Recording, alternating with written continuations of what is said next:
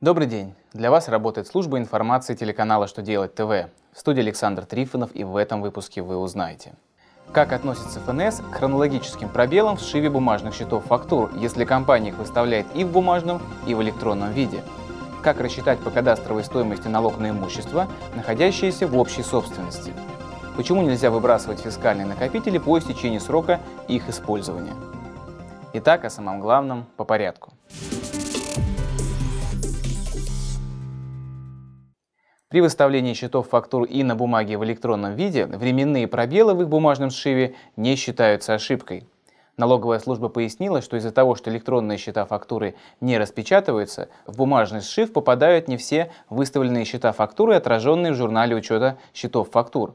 При этом важно помнить, что два экземпляра счета фактуры и тот, что передается покупателю и оставшийся у продавца, следует хранить в одном виде, либо на бумаге, либо в электронном виде.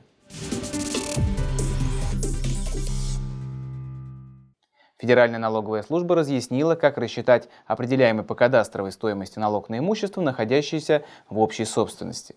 Если зданием владеет несколько компаний, налог на имущество уплачивает каждая из них. При этом определяется налоговая база, исходя из формы собственности. В случае, если здание находится в долевой собственности, то каждый собственник определяет кадастровую стоимость своего помещения пропорционально своей доле в собственности. Если же недвижимое имущество находится в общей собственности, то налоговую базу по кадастровой стоимости всего здания нужно разделить между собственниками поровну.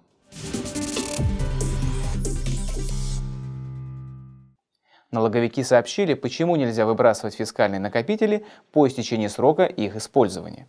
Управление Федеральной налоговой службы по Смоленской области напомнило, что обязанность хранить накопители фискальных данных после их использования прописана в законодательстве.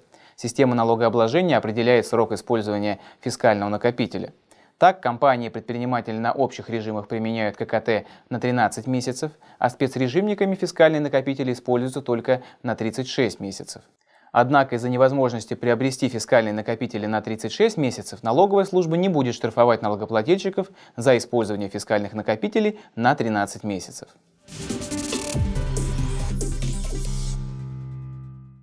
А на этом у меня вся информация. Я благодарю вас за внимание и до новых встреч.